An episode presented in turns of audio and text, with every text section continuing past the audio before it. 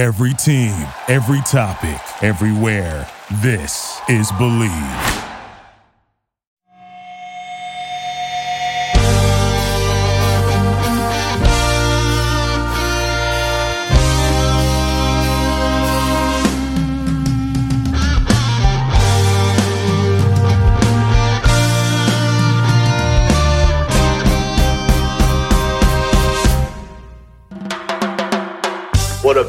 I'm your host, Sky Guasco. You are listening to the Candlestick Kids Fantasy Football Podcast. Please follow us on Instagram at fantasy football underscore TCK pod and on Twitter at TCK underscore pod. You can find all of our rankings and multiple articles at tckpod.com. We've got a lot to cover, so let's get into it.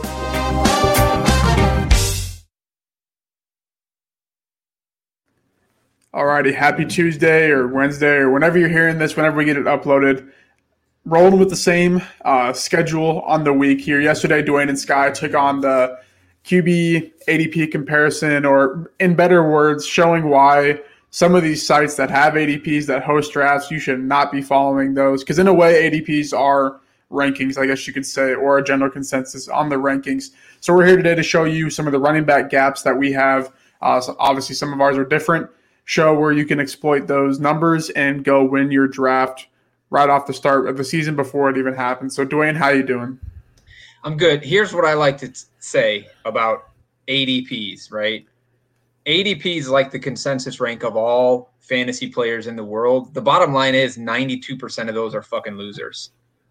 So, like, why are we listening to the ADPs mm. when 92% of that consensus is just a bunch of losers? People are going to lose their league. So, this is us telling you ADP might be a good place to start but uh, big time values and big time losses if you're just following that. That's not okay. It's not an okay way to play fantasy football. Yeah i i this year i just started to hate adp and the word value drafting because i guess the, the statement i made was adp is based off other people's decisions or including you but in a way it's there's one of you in a 12 person league 10 person league. So there's more people making more decisions than you to get this data so the data is decisions from everyone else. And if you're drafting at value in your league, all you're doing is just not taking players that other people decided the position for. So you're not actually getting a value at all. You're just getting players that your league mates didn't want at that position. So I think really what it comes down to is I wouldn't say you everyone has to make rankings. I'm not saying our rankings are perfect except for yours, Dwayne, but I think exactly. I I think that the the mindset to have is you can draft strictly down ESPN's Q or whatever ADP if you want, but don't expect to gain any situations where you're getting an edge on your opponents because they're the ones that made that draft order happen. They're the ones that made those players show up in that order. So we'll hop right into it here. Uh, we're just kind of going to go down. We made a list, go down the order of the biggest gaps we have. We pulled ADP. Don't you want to plug like LandryFootball.com oh, yeah. or pod.com or the draft guide that you've got like a week left to buy? Man, you're not you're not a good company guy here. Come on. No, I'm ready to get into the get into the okay. So uh, yeah, so shout out to LandryFootball.com or come on. Well, that, that is full now, but we'll go into that. So shout out to LandryFootball.com, obviously, for letting us uh, go live, be live fantasy football announcers, people, podcasters, uh, four times a week. Uh, you can go find their stuff on LandryFootball.com or Twitch.com, Twitch.tv slash Chris Landry Football. Uh, like yeah. Dwayne said, we we have a draft guide uh, slash in season package. Uh, basically, now the in season package contains the draft guide stuff. is five bucks if you go to tckpod.com. All the draft guide stuff, team previews, you have a week left to really digest them. So that'd be a lot to condense in a week, but I know you can speed read through it. Uh, but in season, we have strength of schedule, just like the data, um, how many points allowed to position, pretty simple. We have a range of outcomes tool, which is going to be pretty cool. Um, in short terms, it shows how many points per game each uh, defense is allowing over the player's average to show more so to help with flex decisions or ranking decisions or uh, should you play I don't know, running back A or B, you would go to that tool to see that the, the Cardinals defense is allowing five more points over players' averages compared to the Broncos defense to running backs in, in short terms, but it'll be better explained if you go on the draft guide. Uh, we'll have our weekly betting picks, weekly, weekly player props, uh, weekly Thrive picks, um, basically just betting or player props combined. Weekly live stream if you get that signed up, uh, as well as so there's some other stuff here and there. And then the listener league, which I believe we're full. Don't quote me on that. I don't know exactly. I think we are full though, but we'll have updates. Best way to find out is to shoot shoot Sky a DM on Instagram or hit you up or hit me on Twitter, yeah. and then you know, we'll get you the real info. Yeah, we don't handle that stuff. That's all Sky. So, all right, running backs that we are above, below, neutral on of the market. So the top really five to six, we're pretty congruent, pretty consistent uh, with with the market. And it makes sense, right? Those guys are pretty good, solid picks year in and year out. So the first one right off the bat, and I think we can talk about it today because it actually kind of applies. Joe Mixon uh, got a new deal today. Rumors of holding out per se, or didn't really know. It was just kind of up in the air. But I have him right at nine, which is basically right at the market, right around the eight to nine range. But you have him at twelve, uh, which is three point two less than the numbers we took. But basically, you're just moving him into round two from a round one pick. Uh, you can kind of sum it up as so. Uh, it, is there guess, real, reasoning behind that? Yeah, it's real simple. Joe Mixon is a life. He's the lifelong RB eleven. That's where he always, always, always finishes. You have to have some concerns with a, a new offense kind of being run, new quarterback being run. Like there's there's just some concerns. We know last year when that offensive line got itself together, Mixon went off, but um, he was inconsistent over the course of the, the season. There's just some concerns. He's not a locked and loaded absolute stud. Obviously, I have him finishing at 12, so he's still an RB one for me. I'm just a little cautious at the at the end of the first round, even beginning of the second round. I'd probably rather draft some of those big name receivers at that point than Mixon, but I still like him. I like him a lot. I like him with the new contract a lot this year as well. Um, just a little caution is all I'd suggest here. Yeah, I don't even. I don't think I've taken him in a mock or anything this year, just because I've been taking receivers in the back end on the turn, and I think really he has a lot of touchdown uh, progression or positive regression going for him, but so do nine running backs in the top yeah. twelve. So really, I don't like. I like using that as a stat, but I don't. And I think the one thing, just in terms of Mixon, is that like everyone's saying like new team, more opportunity, he's going to catch more passes, and though I always fall back to the fact that it would have happened last year when it was him and Tyler Boyd, and they had a ton of negative games script. They're running a ton of plays. I don't know if it's going to happen that year, that this year, but yeah, I think uh, really, yeah, I think it's really just like a backhand RB one. That's about uh, about it for him there. All right, the next one, kind of a kind of a big gap here right off the rip. So we have Nick Chubb here. He is the RB ten ish roughly uh, right around the, the, the turn, you could say. So I have him at RB twelve, so not much discrepancy. But you have him all the way down at RB twenty two. So, so much we, Nick Chubb hate. So much yeah. Nick Chubb hate over here. So we talked about him uh, on our podcast specifically. I don't know a month and a half ago about running backs to fade. You, don't have to go into all the numbers here, but I guess why RB twenty two is super low. yeah, go, just go. Yet people haven't bought in yet. I'm going to pro- present this a little bit differently this time than I did in the past. Mostly, I'm just going to look at some splits. I mean, Kareem Hunt is the reason Nick Chubb is my 22. We'll get to it later, but I have Kareem Hunt finishing higher than Nick Chubb. So I'm kind of going to pair these two together, talk about him. He, he's somebody that we would have talked about later. I have Chubb finishing at 22. I have um, Hunt finishing, I think, at 17. Granted, this is full PPR format, um, but look, let's let's just look at the splits. It's an eight-game split uh, without Kareem Hunt for Nick Chubb. It's an eight-game split with Kareem Hunt for Nick Chubb. He went from 20 PPR points a game to 13 when Kareem Hunt came in. Uh, he went from scoring, he was on a 12 touchdown, a rushing touchdown pace before Kareem Hunt came in that fell to a four rushing touchdown pace after Kareem Hunt came in, and there's zero receiving touchdowns to mention. He fell off a lot because Kareem Hunt was on the field a lot. Nick Chubb is an explosive player. We all know that. He's incredibly talented with the ball. We all know that. What people are ignoring for some reason is that Kareem Hunt is also an incredible player and is also extraordinarily explosive. When Hunt came back, if you just look at the finishes from when Hunt came back through the rest of the season, Nick Chubb finished running back 15.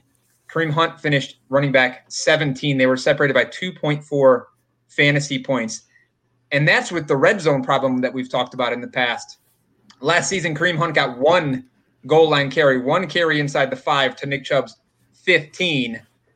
Nick Chubb was the worst running back in the world on the goal line last year. Kareem Hunt scored one out of one. I expect some of that to shift Hunt's way. So if you add some rushing touchdown work, deep rushing red zone work, if he gets three more goal line carries, he'll score one more touchdown on the ground. And that would have put him last year above Chubb as it was. I mean, Kareem Hunt is a great goal line back. He's a good back with the ball. He's not going to get the bulk of the carries, um, but he will always get the bulk of the pass work.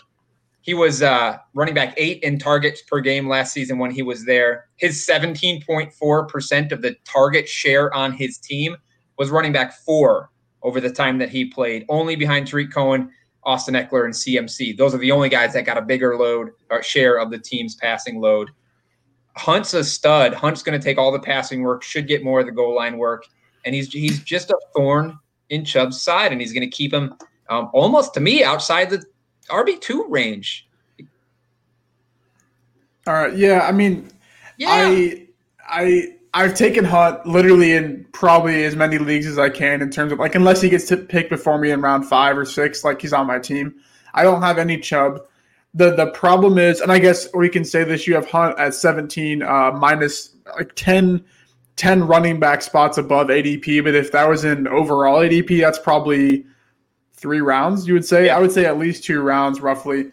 Um, the the the only like issue I have is this team is gonna I have them projected to run more plays this year, more run plays this year, just due to the coaching staff. Everyone has them projected to run more run plays this year. It's just how it's gonna be.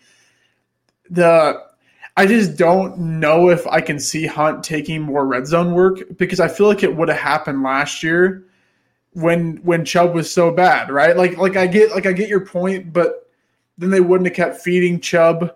So, So they're to keep. So since they made a mistake last year, the new coaching staff is going to keep making last year's mistake. Is that your argument here? But yeah, it- the problem with it is it's tough because I, I don't know was it like we don't know if it was Chubb's fault he wasn't in the end zone because that team just sucked. Like there was just a terrible team.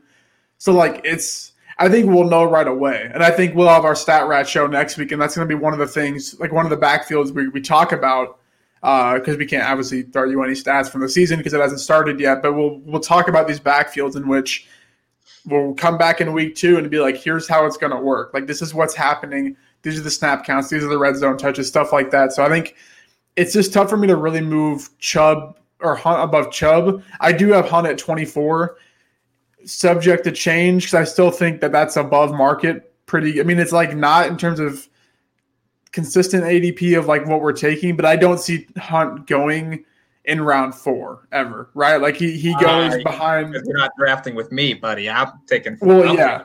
in round. But four. yeah, so I, I I get it because that team is so up in question that and Chubb was a second round pick, sure, but like if he was really though he was legit though he had 15 rushes for negative two yards and one touchdown inside the five. Like that is terrible for a guy that's what six foot two. All you gotta do is fall forward and you're getting more than one yard per rush. So I think definitely definitely risky, uh, but you'll be the only one I think for it to pay off if it actually does work out. I'm happy to be. Look, 92% of these people are going to lose. I'm just not one of them. Fair enough. Alrighty. The next guy on our list is Josh Jacobs. I have Mm-hmm. him at 14, relatively right where he's going. You have him at 19. Every part of me like at evaluates. Oh, sorry, I 24. forgot. Oh, yep. Okay. Every part of me like evaluates him as like the RB twenty four, but I just can't move him down because I know they're going to give him literally every touch on first and second down. That's true. Yeah. So okay, so he had what twenty catches last year on thirty targets. Pretty all right, you could say for a rookie. Apparently, everyone in the world thinks he's going to catch more passes, and this comes down to the simple like market share.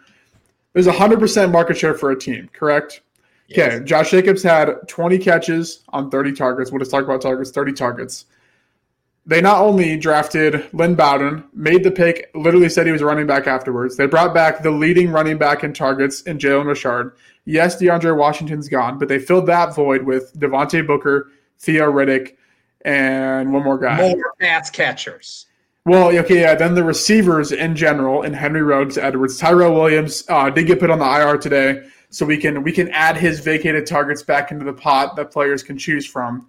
And then you add in Jason Witten and Foster Moreau in year three, and usually that's when we see tight ends start to command more work and sort of break out. So really, what it comes down to is if we're projecting him to get more targets, we have to somehow come up with more plays for this team, which I do have them running 30 more plays than last year. So I am giving them more plays but I still only have Josh Jacobs projected for eight more targets than last year because it physically can't happen unless Henry Ruggs and Bryan Edwards don't get the ball.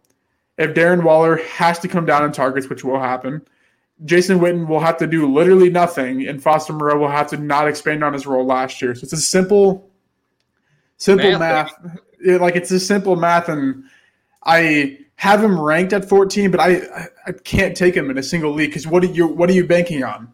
the Raiders to run this guy into the ground. And then I guess on top of that, people are saying they were easing him to easing him into his workload. I don't think 200 plus carries last year was easing him into a workload. Like he was their running back. They don't want to give him the ball more. I don't care what the stupid Rotoworld blurbs say about him catching more passes.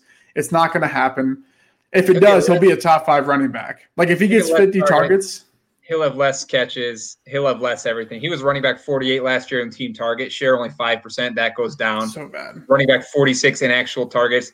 That goes down. 48 in receiving yards. That goes down. You just talked about all the weapons, the investment this team made. They want to pass the ball, but they're not going to pass it to Jacobs. No. He's, a. I do look great running back, and I think he's going to flirt with um, the, the, the uh, rushing title this year. I think it's him and Derrick Henry are going to be duking it out for the rushing title this year. Um, his touchdown number is probably a little bit capped, a whole lot less than Derrick Henry anyway. I think I put him at eight, which is great. He's a great rushing running back. He's a fantastic standard league running back if those exist anymore. But we're talking PPR, man. And you're right. He's my 19. He's not my 24. He's my 19. I like him, and I'll I'd take him in a lot of places. But understand that you're getting a guy that's just there's one whole facet of the game that he's not a part of. Yeah, and it it'd be okay if I mean relatively Nick Chubb is a one two down back. They, he's not on a great team, but you're not like yeah, eight is he had seven touchdowns last year with above league average workhorse ability inside the 20 in terms of the touches he was getting and we should expect that again this year. But unless he's turning 242 rushes into 16 Derrick Henry 1600 yards like he's not worth the pick on the turn at least to me, that's how I see it. Because you're not going to return your your odds of finishing as a top five running back are the worst out of those turn running backs. I think uh, for this upcoming mm-hmm. season. All righty, the next one, uh, Leonard Fournette. We both. I have him. I moved him down to like 33 because he's, yeah, obviously. he's not even in my rankings right now. He's not on the in the NFL. Why? Why are we talking about him? Just just talking about him. Where, where, where do you think he's is he? Are the Bears? Before we can talk about. Are the Bear? Are the Bears going to sign him though? I think he's a Patriot. That'd be awesome. All right, go Bill Belichick. I, I, I drafted him in my home league Sunday night, and I woke up Monday morning and that news popped up. It was my third round pick. I was so mad because I I've never drafted Leonard Fournette, but I did it. It was can, it was dumb. I knew it was dumb at the time, but it turned out to be a lot more dumb than I even thought. So this is this is the final like I guess running back advice podcast for drafts. So this this Jaguars backfield Sky and I were talking yesterday. I don't think they're going to bring in anyone unless you disagree. Because no. okay, so that leaves I leave Rock Armstead. That is my my boy. I have him. Um, I, I, adjusted today. He is now my running back twenty seven. I think he's going to yeah. start. He's going to get the bulk of the work. I have him getting sixty seven percent of the running back touches on this game on this team. Now, this is a team that gave Fournette 85% last season. So, will there be some share with uh, Ozigbo or whatever the hell his name is? Yeah, there will, but I think the big bulk on a team that likes our running back to have the bulk going to go to Armstead unless he loses it. And and yeah, he wasn't great in his very limited work last year, but a lot of running backs in the league aren't great in very limited work. Um, everything that we've read says he looks good. He is wildly explosive. His size speed combo is insane. I I went and picked him up in every league that I could get him in, Mm-hmm. um, and I paid good fab money to get him in those leagues because I agree nobody's coming in. He's gonna finish 27. Yeah, I the I asked the question, I guess, because he has been on the COVID list for the past week and a half. He was out the last two days with another issue. I guess it's not. They didn't say it was like a big injury, but he's just like not practicing. Oh, Zigbo's been taking first team reps. Your boy James Robinson's been taking some reps. And then obviously Thompson. I I think the thing is like we can't move Thompson into more rushing attempts and really I think I had him at like 55, which is like what he's gonna like. They yeah, he's gonna finish right around that. So we have to figure out the split. I'm sure we'll talk about it next week uh, if we have more information and official depth charts and whatnot um, on the Stat Rat episode. But yeah, it's tough for me because I guess where I have them ranked is like very neutral. I guess I haven't gone in and fixed my projections because I just frankly don't know how to project it as of now, but I will know. Obviously, by Thursday, we'll have those locked in. So it's definitely going to be one to watch. I think it really provides more opportunity for Shenault. Is probably the biggest one I think goes up because he he could very easily be the goal line back. He could be this wildcat back that that he was in college. So it would definitely be fun to. I am so Um, far off Laviska Shenault. I mean, I've faded him so. I love him. I think he's my wide receiver 108 or something right now. I'm not interested at all.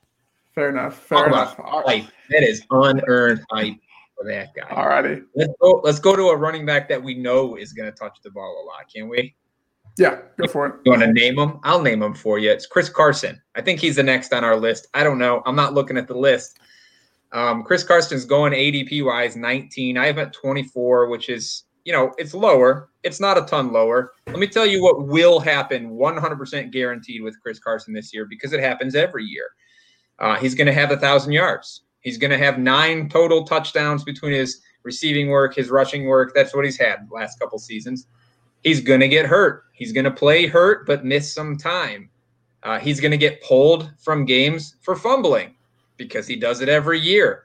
He will also randomly, for no reason at all, lose snaps to Carlos Hyde, to Rashaad Penny, to DeeJay Dallas, even on this team, because that's what Pete Carroll does. Uh, I like Chris Carson, and you know what? Even at 19, I'm willing to draft Chris Carson, even though he's my 24. It's just you know I'm a little. I'm not. I don't think his ceiling is much higher than what it's been. He he won't he won't be better than he was last season, the year before. I out of I'm I have the same like takes. I obviously have him ranked higher, right around where he's going to 18. So out of actually here, we'll talk about this next guy first, and then we'll go into that. So Todd Gurley is the other one that you have him at seven, nine above kind of the consensus. I have him at 17, one below or right at it. So we we talked about this too that our, our projections have to love Todd Gurley, right? Because his competition is Brian Hill, and yeah, that's it. So this team that I have projected to run an insane amount of plays, number one in the league. Ito Smith, I don't know. I- We don't. The the worst part of like to show how bad this backfield is. No one even knows who the backup is. That's and all these guys played last year. Like it's terrible. So the only reason I have Gurley at 17 is because he's.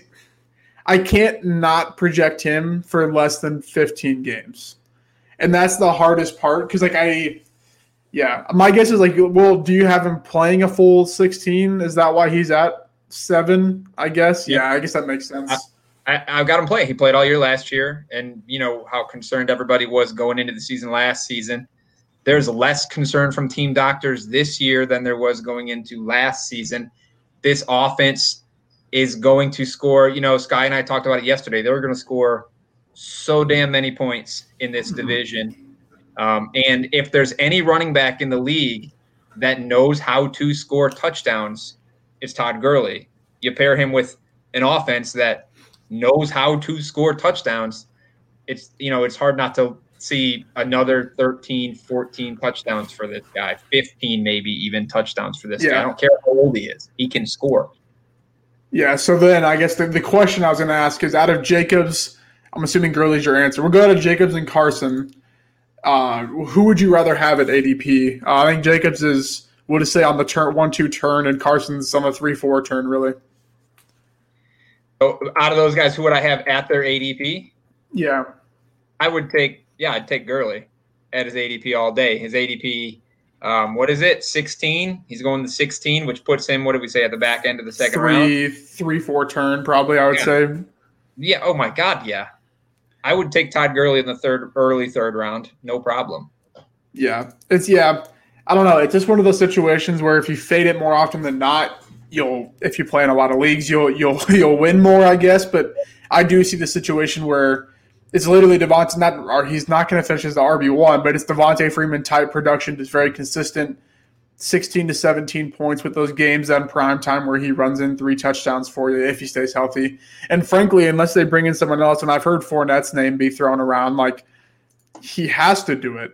And or Yeah. like he literally he has to do it because he's not going to get his job taken. So it's definitely uh, situation to monitor throughout the season as well. All righty, next up, Melvin Gordon is the next one. I have him right at ECR at 19. You have him at 14. Uh, we talked about last week, I think. Yeah, the AFC West. So two weeks ago, the the whole how we projected this backfield, and we basically were we threw Royce Freeman out the door. Like he's not even going to see any work. We agreed on that one, but where we disagreed was the use of Phillip Lindsay, and really, yeah. I guess it it came down to that, and I guess what what the point of it is is is Melvin Gordon going to see the more beneficial touches than Lindsay? And I you you obviously said yes, and I honestly don't know how to evaluate it because the beneficial touches have been where Lindsay's thrived lately, or like I guess in his two year career. So I just I have a hard time evaluating it. Um, may, it might be a little biased as a Broncos fan, but I I just struggle to move down Lindsay, who's been their best rusher since Terrell Davis for 20 That- years. So it's That, it's tough. sir, is an emotional reaction to the players you're drafting. And oh. as Oh. the big whiz from my podcast would tell you, he tells me every week, the minute your emotions come into play, you're you're losing you're losing your Yeah. lead, baby. Don't mess with it. He's gonna get Gordon is going to get the touches, and you know, new offensive coordinator Pat Shurmur comes in, and there's even more touches to go around. Shurmur spent seven years as an OC, or at least his last seven years, he had the fifth most carries um, in the league over that span. 61% of his first and 10 plays were runs in that seven years, which was right at the top of the league. His favorite kind of back to call is a big, strong, up the gut back. That's not Phillip Lindsay. That's Melvin Gordon. Enough said. Yeah. Yeah, I think that we'll have to see after a couple of weeks the red zone uh well touches but probably more snaps I would say in general cuz they they we we've talked about how this team is a team where bringing in more guys will create more opportunity versus the Raiders where bringing in more guys is not going to create more opportunity because this team is going to run a lot more plays than they did last year. They're going to be hopefully hitting on these big plays that Shurmur is going to call. I don't know about a lot, but like I guess they're replacing so many starters, but then these ben- these touches are projected to be more beneficial touches you would imagine with the play action plays. The, the plays where you score a lot more fantasy points on, apparently, or we think he's going to run. So we'll have to reevaluate kind of just the offensive uh, hierarchy of touches, you could say, after the first couple of weeks. Next up, Jonathan Taylor is a big one, I think, here that Easy. I This is an easy one. I I was with you. You had him at 30, I had him at 22. I think I had like the 28 range for the whole offseason. But not even that like he's taking it's gonna start out in a split. I've drafted Marlon Mack in so many leagues when I've been fading RB after round one, really. Because I'm just gonna play him as my two, give me my eight points, get me the hell out of there for the first couple of weeks. The problem is that all these reports have been saying that Taylor will be the starter. Like not even like he will have a role. Like it's straight up been like he will be our guy. report. All reports I say see On the Athletic. one, punch. Well, that's like that's Roto World. On the Athletic, all these reports of he will have a big role. He will have a big role. He will have a big role eventually. So I, I don't like ranking him at 22, but I just know this O line is so good that if he does see even a 50, 55 percent backfield share eventually, like I just feel like it's so we you have are- to rank him there. The, problem with Jonathan Taylor is that he's not going to see that. Marlon Mack is too damn good at football. Yeah, I Let me- Let me, explain. Can I explain? Yeah, you say give me my eight points. Screw that. Oh, there are 15 running backs that went for a thousand yards last season, right? Only four of those guys had less than 15 games played. That was Josh Jacobs, Dalvin Cook, Saquon Barkley, and Marlon Mack. That's the caliber of running back he is. 12 running backs scored eight touchdowns or more last year, 12 backs. Only four of those guys played in less than 15 games. Dalvin Cook, Kenyon Drake, Melvin Gordon, Marlon Mack. He's that caliber running back. Marlon Mack had the fourth most first downs of any back in the league last year. Remember, he only played 15 games. He had the third most quote unquote big runs, runs of more than 15 yards in the league last year. Remember, he only played 15 games. He was ninth in the league in yards per game over that time. Marlon Mack is a damn stud running back. And yeah, some of that has to do with the offensive line, but some of it has to do with just the pure fact that Marlon Mack is too good to give up 55% of the touches. Don't forget that Nyheim Hines is there as well. Nyheim Hines had 11.3% of the team's target share last year's 15th among running backs, 44 catches. By the way, second most catches on the team last year, only one catch behind T.Y. Hilton for Nyheim Hines. He was the go to guy. Now, he's going to give up some of that pass catching work, but he's certainly not going to give up all of it. Here's a report for you. Frank Reich says, Don't be surprised when Nyheim Hines goes 10 catches a game. Okay. Nyheim Hines is the mm-hmm. pass catching back. Marlon Mack is a great NFL running back. Jonathan Taylor has a very steep uphill climb to get work on a consistent yeah. basis. And I I said all those things all offseason because it because it is true, and I uh, Reich and uh, front office guy Ballard, they're, they know how to manage a team. Obviously, they took this team from okay. absolutely nothing to Quenton Nelson and Darius Leonard and Braden Smith in one draft to the quarterback retired legit the week before the season and they went seven and nine, I believe, and competed. Yeah. I, I don't even know like it's not even like the passing volume because that's strictly just Nyheim Hines because you don't see a six foot four pass catching running back very often so you're gonna give him the ball and I love taking Nyheim Hines it's just I I I I just I guess the Marlon Mack stats are I just think it's a product of the O line. Like I really I really think that's what it is. And because if it wasn't though, then why would they take Jonathan Taylor? Who who knows why they took Jonathan Taylor? Because Mack's injury history, because they don't plan on keeping Mack after his contract is up. They want to plan for the future yeah. because rookie running backs are cheap. It is a business. That is the business model in the NFL. That's true. That's true. And I yeah, that is fair. He's, he's a piece. And should they need to use him this year, they will. But guess what, bud? They won't need to. All right. All right, I, I might have to adjust a little bit. I'm still trying to figure out this whole range. I just I'm trying to help you win the ECR. Listen to me, Lucas. But we got we got we're, we're way behind on the schedule. Let's move things along. That's here. fine. Who's All right, next next up, I think a big one we can talk about. Actually, it's kind of a, okay. So this tier of James Conner, David Johnson, and Devin Singletary, you are all above uh, ECR. I'm roughly at it, a little bit below on Singletary. So Conner and David Johnson, I guess we're both we're actually perfect on it. My bad, I wasn't reading it right. they those three guys. Yeah. So J- James Conner, David Johnson are strictly volume plays, and honestly, 15, 16 might be low if they really are going to see the volume we think they're going to be. It's just kind of where the you could say, I guess, we're just sharper on the the we're, we're removing we have less concern about injury i think is kind of the way to put it compared to the markets. Because everyone knows how good james conner was. He was like the rb1 i'm pretty sure or a top three two years ago.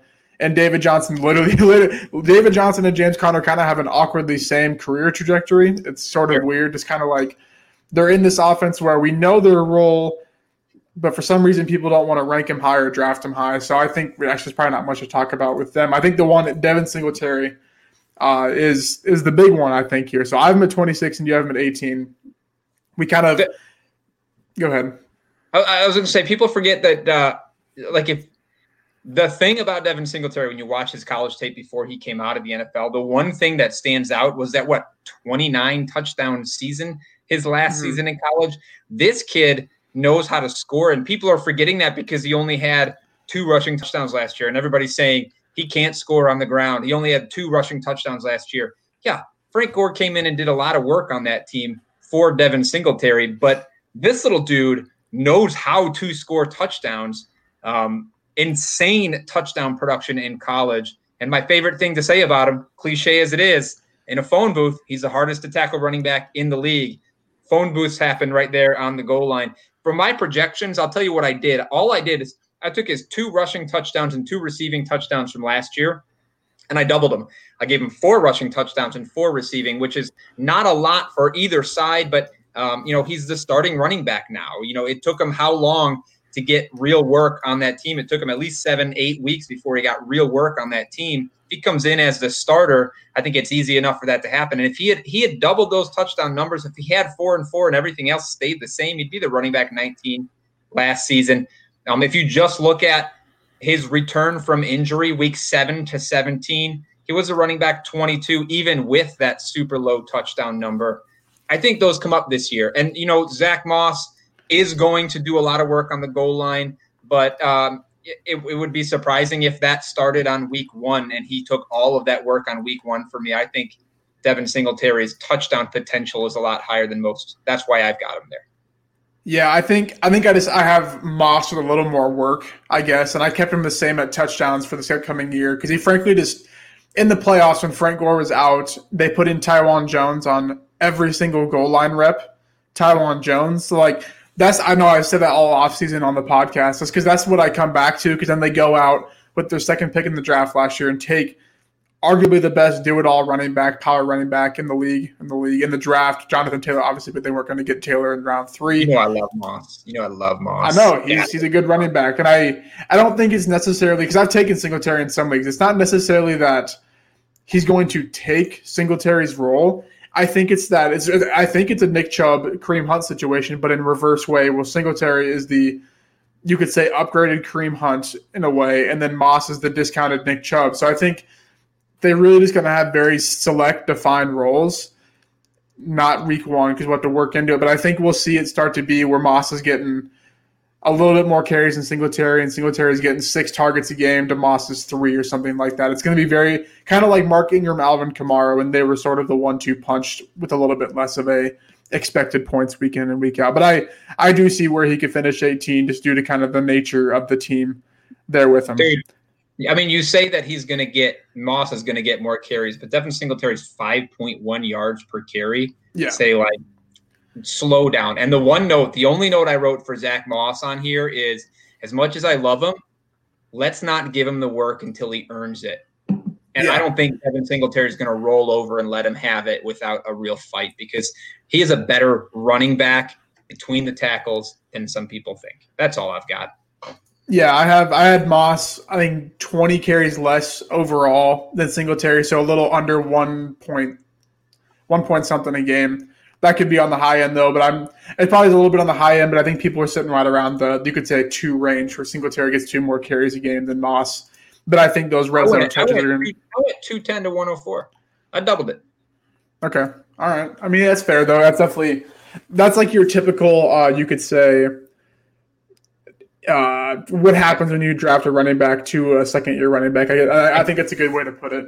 I did give Moss seven touchdowns on the ground though, to Singletary's four. So like his role for me was pretty clearly defined when when he came out. I know there's reports that say he's a better pass catcher than even they expected, but Singletary is a better pass catcher than Zach Moss. Yeah, I think they're just both good. They're just both good running backs. Frankly, I think is what it is. So I think football wise, this backfield is going to be way better than people think. But I still think for fantasy purposes, I'm real confident with Singletary this year. For sure. All righty. Next up, DeAndre Swift. Uh, I have him at 33. I moved him down today. He frankly just hasn't practiced. I was low on him anyways because like you can't change coaching tendencies as much as people think they can flip a coin and predict what's going to happen. We we have their tendencies for a reason. They've happened before. You off them again. I moved him down to 33. You have him at 25. I just I didn't want to draft him before because his ADP was rising. Now he frankly just hasn't been at practice, and if he's not going to be at practice the rest of this week, I don't know if he's going to play week one. And I know Kerryon can be hurt, but if Kerryon plays week one and scores two touchdowns and runs the ball good, they're not just going to throw in Swift as the starter. So I think he's a player that I'm strictly just fading in general. I think I was warming up to him when all these reports of he looks amazing. He's going to have a big role right away, all that stuff. But missing practice isn't going to keep his role secure. So, do you think maybe you'll move him down at all if we get more reports, or No, you know, I've got him. I think he's going to stay there. Something about that coaching staff and Kerryon Johnson, they just don't like him. I agree that Johnson's a really good back. Might get hurt, might not get hurt. I don't know. We'll see. But eventually, DeAndre Swift is going to take the bulk of this work. To be clear, like you said, um, tendencies from the coach say that even if he gets the bulk of this work, it's not all that valuable work yeah. Uh, because that's just not what this team is. It's not what they want to be. They don't want to be a running back focused team. It's it's the New England Patriots offense. They don't care who who's carrying the ball. Um, they they they they're not into that. I think I have it at 171 to 140 carries and pretty close split between the two on uh, on pass catching work. And no, it's very rare that camp reports from coaches changes my mind about much. To be honest with you, like if if if they come out and say, "Hey, this guy really looks like shit. He's a garbage player," then I believe it. Which is not what they're saying about Swift. It's just yeah. that he's not on the field. It might take him longer to get work because he's not been practicing. He's not been playing. It's it's hard for me to take anything that comes out of these coaches' mouths with more than a grain of salt. But, but yeah, at 25 is where I have him. ADP wise, is he's at 25. I'm not I'm not drafting DeAndre Swift. I'm not drafting Kerryon Johnson. I don't want a Detroit running back. He's on my do not draft list just because of where he is. Yeah, and I think that's definitely, uh, yeah, definitely fair. I think I'll just stay away. I guess I kind of I kind of made the decision when he had the landing spot per se, so I'm not going to just yeah. kind of counteract it. You could say. All right, next up, another rookie here, Cam Akers. We're both above uh, ECR, you could say, or ADP on him. You have him at 23, I have him at 25. I'm getting more and more confident about him every day. I just haven't really drafted him much because he's kind of going in the Robert Woods sort of Mark Andrews, Zach Ertz kind of range where I just favor those guys. But I do really think uh, Darrell Henderson is basically not available to play if a game were to happen tomorrow, and it doesn't sound like he's going to be ready to go week one. So Cam Akers should be in for a good role uh, week one. We did see what happened last year, week one, or Malcolm Brown had, Brown had two red zone carries to Todd Gurley's. Uh, I think he, Todd Gurley had a fine week, but Malcolm Brown for some reason had the red zone carries. So I don't know how I'm going to be able to. I don't know how we should evaluate this backfield if Henderson's out with just the two. You would think that Akers would see a huge jump. I don't really know to be honest, but I think in the long run of the season, I think the 23 to 25 range is definitely. Uh, All right. Yeah, like I, I don't want to say guarantee, but I feel like that's where he'll land if he sees roughly RB two 11 to 12 points per game, which is definitely possible if Henderson's passing work is gone. I'm taking Cam in the fifth round every in all my redrafts right now. I you know you know very well that like coming into draft season, Cam I was not very high on Cam Akers. Um, that changed everything changed at the drop of a hat when he he went, went where he went because I think he's gonna he's gonna start. And as much as McVay says, hey, let's we're gonna try to emulate the San Francisco 49ers, like that's great if all those running backs produce, but I'm not convinced that you're going to get the production out of out of Brown or Henderson, even when Henderson's healthy, that you're going to get out of Cam Akers. He's just too explosive. He's got the all around skill set. He's I think he's shown uh, in both in college and, and in the combine that he can do everything. Um, so so yeah, to me, he's an absolute draft. He's one of the guys that I'm trying to get everywhere, um, even in redraft, because I think I think he's going to be the leading rookie running back this year easy. So give it, give him to me. Boom. Yeah, yeah. I think it's pretty safe pick. He kind of has been right around this range. And I don't think he's really moved much for me, but there hasn't really been any news or role change to move him up here. All right, we got two guys here that we are kind of on completely different sides. So Mark Ingram, I have him at 21, and this is another situation where like I don't know how to evaluate this. You have him at 32 kind of sitting right around the 26, 27 ECR ADP range here. I I don't like using Rotoworld reports for J.K. Dobbins being good at camp because frankly he should be good at camp against most two defenses in most plays where they're not even in full pads and he's catching balls. Like I hope you're good, right? You were a Ohio State running back. You should be a good running back. I just don't. What it comes down to for me is the red zone work. I just don't think Mark Ingram's going to lose that work really for most of the season because he's going to be so efficient like he was last year at it that they're not going to have a reason to put in Dobbins. So I think 21 might be too high, but those numbers were insane in the red zone last year. You had so many red zone opportunities. opportunities, so many red zone touchdowns. Those are coming down, man. But why though? Because this team is so good that they're creating these opportunities. Like, yeah, this, this team was great. You know what? It was really hard for teams to adjust quickly to Lamar Jackson in the course of a year. They've had an offseason now. There is not, uh, this is the NFL. These coaches are literally the best in the world at what they do. And they always, always find ways to slow down weapons. And to be frank, this is a one dimensional offense that is going to score less points this season because teams slow them down. I, I still think Ingram's going to be fine. Um, but I think Dobbins is also going to be fine. I mean, I've got him at 180 carries for Ingram, 130 carries for Dobbins. They both score five touchdowns because uh, the other point I want to make is that I think J.K. Dobbins will end up at the end of his tenure on this team as an absolutely all league goal line scorer. I think he's going to be as efficient, if not more, than Mark Ingram on the goal line because he is a he is a hard man to take down um, on first contact. But it's pretty close to split for me. And I got Lamar Jackson with 150 carries too. There's just too many pieces for me to want yeah. any of them. And and yeah. I'm learning the offense dips. So no thanks. Yeah, no, I haven't really drafted any of them. It's just tough for me to visualize him losing value, I guess, because I really just don't think Dobbins will be it'll it'll be a 66 to 33 split for backfield carries. Obviously, Lamar will have his carries, but it'll just yeah, Don't just kind of Gus Edwards, man. Gus Edwards had 100 and something carries last year. Well, hey, he had he had like 70 of those when Ingram didn't play. So like he like really didn't have 700 some carries, but no, yeah, I get what you're saying. The next guy kind of along the same lines here. Uh, we're kind of sort of split. I'm kind of at ECR a little bit above, and then you're five below. Raheem Mostert same thing. Yeah, I we're we're both we're both we both really like Jerick McKinnon. Yeah, I think Coleman's still the starter. I just think that Mostert is what he is. He'll break off some long runs. He'll have the beneficial touches.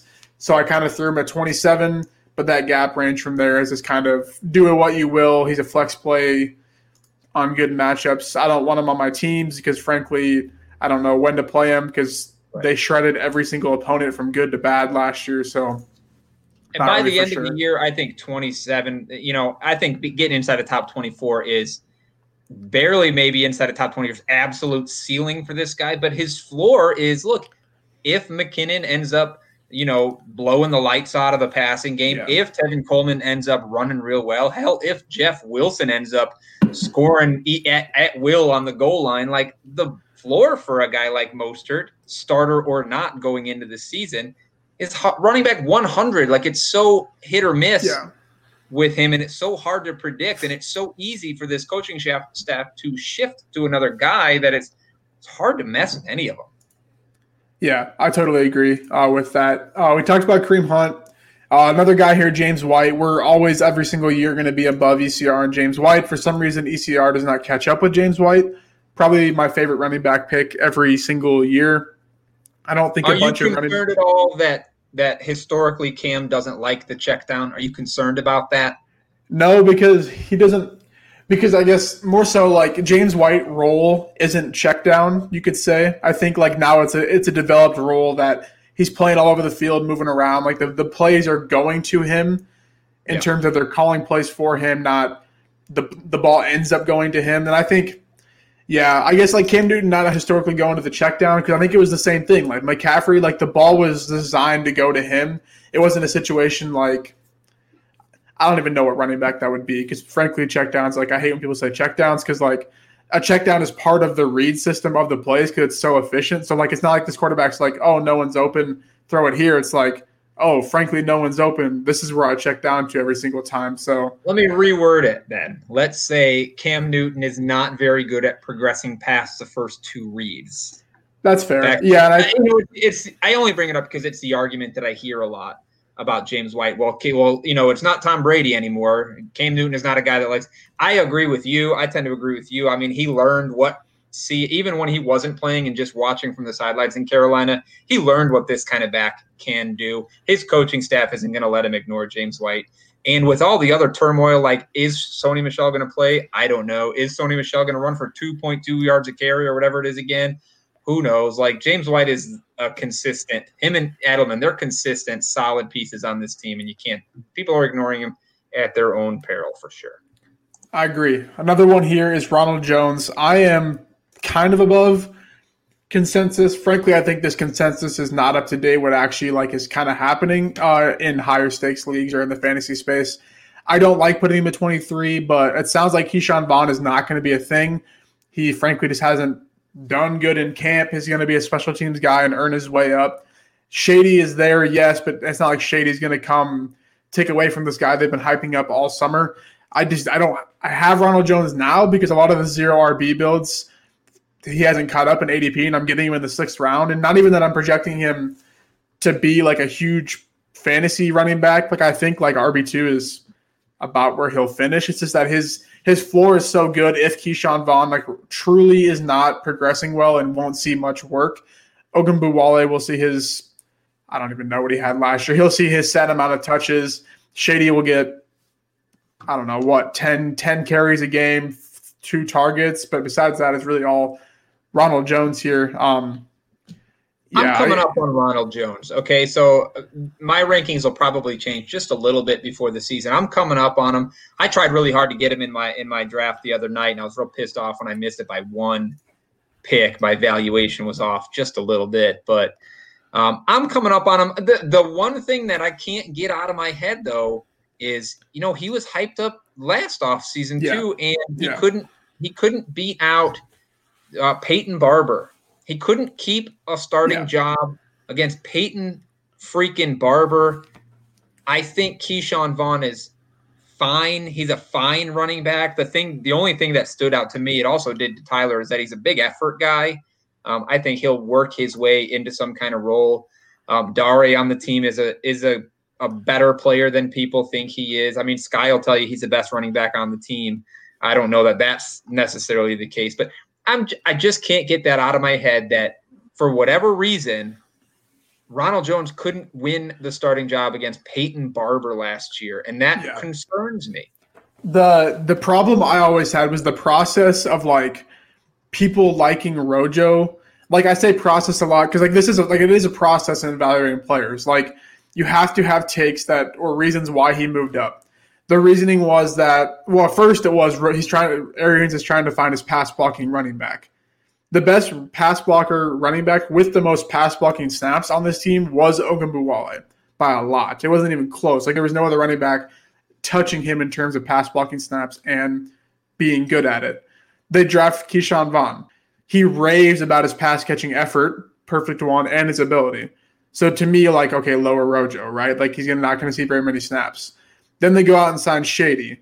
And for some reason, people just keep bumping him up their rankings, or like they're like, dude, he's in for a big role, and I'm like, I don't. How how do you see this? Like it's another one where like we was he wasn't going to throw a young running back into the fire. If he was that good, he would have, yeah, frankly, beat out Peyton Barber. He would have p- provided more value to this team, right. a team that was, in a way, they were competing every game. They were seven and nine due to their quarterback situation, but they were competing. They were probably the top three offense in the league, roughly. So I think, yeah, I, I struggle to keep him here, but like now it with it's basically the Ke'Shawn Vaughn news of him not progressing is what made me move him up because Shady's not going to Shady's not they didn't sign Shady to have him lose work as the season goes on. Like he's going to get a set amount of touches that he had like at Kansas City last year. Dare stays, so really it's just him taking over Vaughn's projected split, I guess. And uh, Rojo did have quite a bit of red zone carries too, compared to I think what we thought. So that should relatively stay the same, if not go up there as well. Um, one more backfield. Oh, hurry up. I was going to say, let's do this. We're as we're kind of running out of time. Let's just go down this list and just name some guys I think that we like better than ADP without a lot of explanation. Name some guys that we don't like. Let's give these. Let's give our listeners some deeper um, deeper takes on these guys in those later rounds. You want to do that, or is there yeah, one yeah. you want to really hammer? Well, one of them was the Miami backfield. I think was one that we're pretty differing on. You have Breida uh, at 26. I have him at 41, and then if you flip it, I have Howard at 29. You have him at 44. So basically, we're just flipped Fast on the two running backs. Yeah, and I think I do see that. The problem is though, like Breida has never played a full season, and I don't think going to a worse offensive line, and I know that's like a narrative, like going to a worse offensive line, you're going to get tackled more, but it kind of is true. Like it's just less uh, certainty of him taking uh, less hits, so he frankly has a better chance to get injured. But I do see, I I, I think they're both solid plays as long I'm as they're both healthy. both of them wherever. Like I won't. I don't want both of them on one team, but if I can't get one, I'm taking the other in every league I've got. And I and frankly, I don't care which one I have because um, Jordan Howard is a great a great touchdown scorer in his own right. Uh, Matt Breida is explosive and a great pass catching back in his own right. So I, I like both of them. I don't care where their ADPs are. I want to make sure I have one of them on every team I can. I agree. So I, I I'll start here on the running back. So I just pulled up the ECR. So this is the the expert consensus. Uh, Vaughn, I'm above ranking, but I kind of like still need to move him down possibly. McKinnon, I'm 23 above. I'm sure you're even Love roughly close. Yeah, he's gonna smash this year. Uh, Josh Kelley's is a guy we need to talk about. I'm pretty Wow. high on him to E Give me ECR. some Josh Kelly, baby. Austin Ekeler can't run the football. Austin Not Ekeler even- can't run the football. Let me say it again for the people in the back. Austin Ekeler cannot run the football. Joshua Kelley is going to be by week 10 the lead ball carrier on the team. Ekeler's got his role, 100 plus targets, fine. But Kelley is the ball carrier, period. Yeah, I I mean I'm I'm big on Ekeler, so I don't know about the whole like not running the ball, but like was the, the, 2.2 yards per carry in like eight out of his 10 games that he played once uh what's Yeah. his name came back kind of say he can't carry the ball I guess, yeah. But I go get Josh Kelley, the RB two, no matter the situation, like for this Chargers team is going to produce Yeah. flex worthy numbers. And the problem was we didn't know who it was going to be, but it sounds like it's going to be Josh Kelley. He's been running with the ones. He's been he's been the first one off the bench. Uh, I it, said it the makes sense. draft baby not a surprise to me It, it makes sense. Yeah, you're a genius. So Josh Kelley's a name to keep on if you have your drafts uh, this upcoming week. Don't be afraid to to reach on him, frankly, because if if news breaks that he is the two, which it will by next week, as teams have to release uh, depth charts next week, he's going to be an eighth round pick. So he's definitely going, I don't know, tenth, eleventh round right now. So don't be afraid to snag him in that uh that Boston Scott range for sure. So do you have any guys that maybe you want to throw in real quick, or just kind of maybe your bigger ones? I think uh, in a PPR, I think you can get some value out of Darrynton Evans, that kid out of App State. You know, he's he I think is going to take the pass catching role. Plus, I think he's a an absolute must have handcuff, especially if you're the Yeah. Henry owner, right? Obviously, but I you know there's a fair shot of Henry, the amount of work and punishment he takes that that he misses some time. I think that's a good spot. I like Chris Thompson in Jacksonville. We already kind of mentioned him. I think DeAndre Washington is a really interesting, really late round guy um, in Kansas City now. I think he's going to be, he's sort of taken over to me like what the LeSean McCoy role was last year, which was plenty of work, um, even behind CEH. And again, rookie running backs, sometimes they get beat up a little bit. They get banged up. They get wore out by the end of the year. If DeAndre Washington doesn't get more and more work down the stretch, I'd be a little bit surprised. Um, let's see. Who else do we got on here? I like, you know, I'm taking, we talked about John uh, uh, Conner earlier, James Conner. I think Anthony McFarlane is a Anthony McFarland is a really interesting stash for when Conner does get hurt because I think McFarland's the guy that's going to end up starting on this team. Neither of the other jokers. Um, yeah, yeah. That, I mean, that's pretty much it. Everybody else is is pretty darn close. AP's kind of interesting. Um, I still think Duke Johnson carries some value. Uh, oh, you know who we should mention before we go here is Antonio Gibson. All the love he's getting out of Washington with Derrius Guice gone. I don't think Bryce Love is what people think Bryce Love is. I think Antonio Gibson is going to be a guy that gets a lot of work in a lot of interesting ways in Washington. So I want him wherever I can get him. Yeah, I think I think with Gibson is like don't worry about the ADP. You're just gonna have to take him if you believe in him because it's kind of risen to a point where I'm like, eh. But I think that'll be a situation to monitor, which we'll probably throw in on the Stat Rat show, the snap count, the opportunities and stuff like that every week. Because he is a player that, frankly, could in a way be like the next Austin Ekeler per se in terms of like he gets a set amount of touches, late round guy, kind of breaks out here. Um, he's not going to be a top top three three running back by any means on a week, but I think he'll be definitely a good piece for sure. Anything else? piece.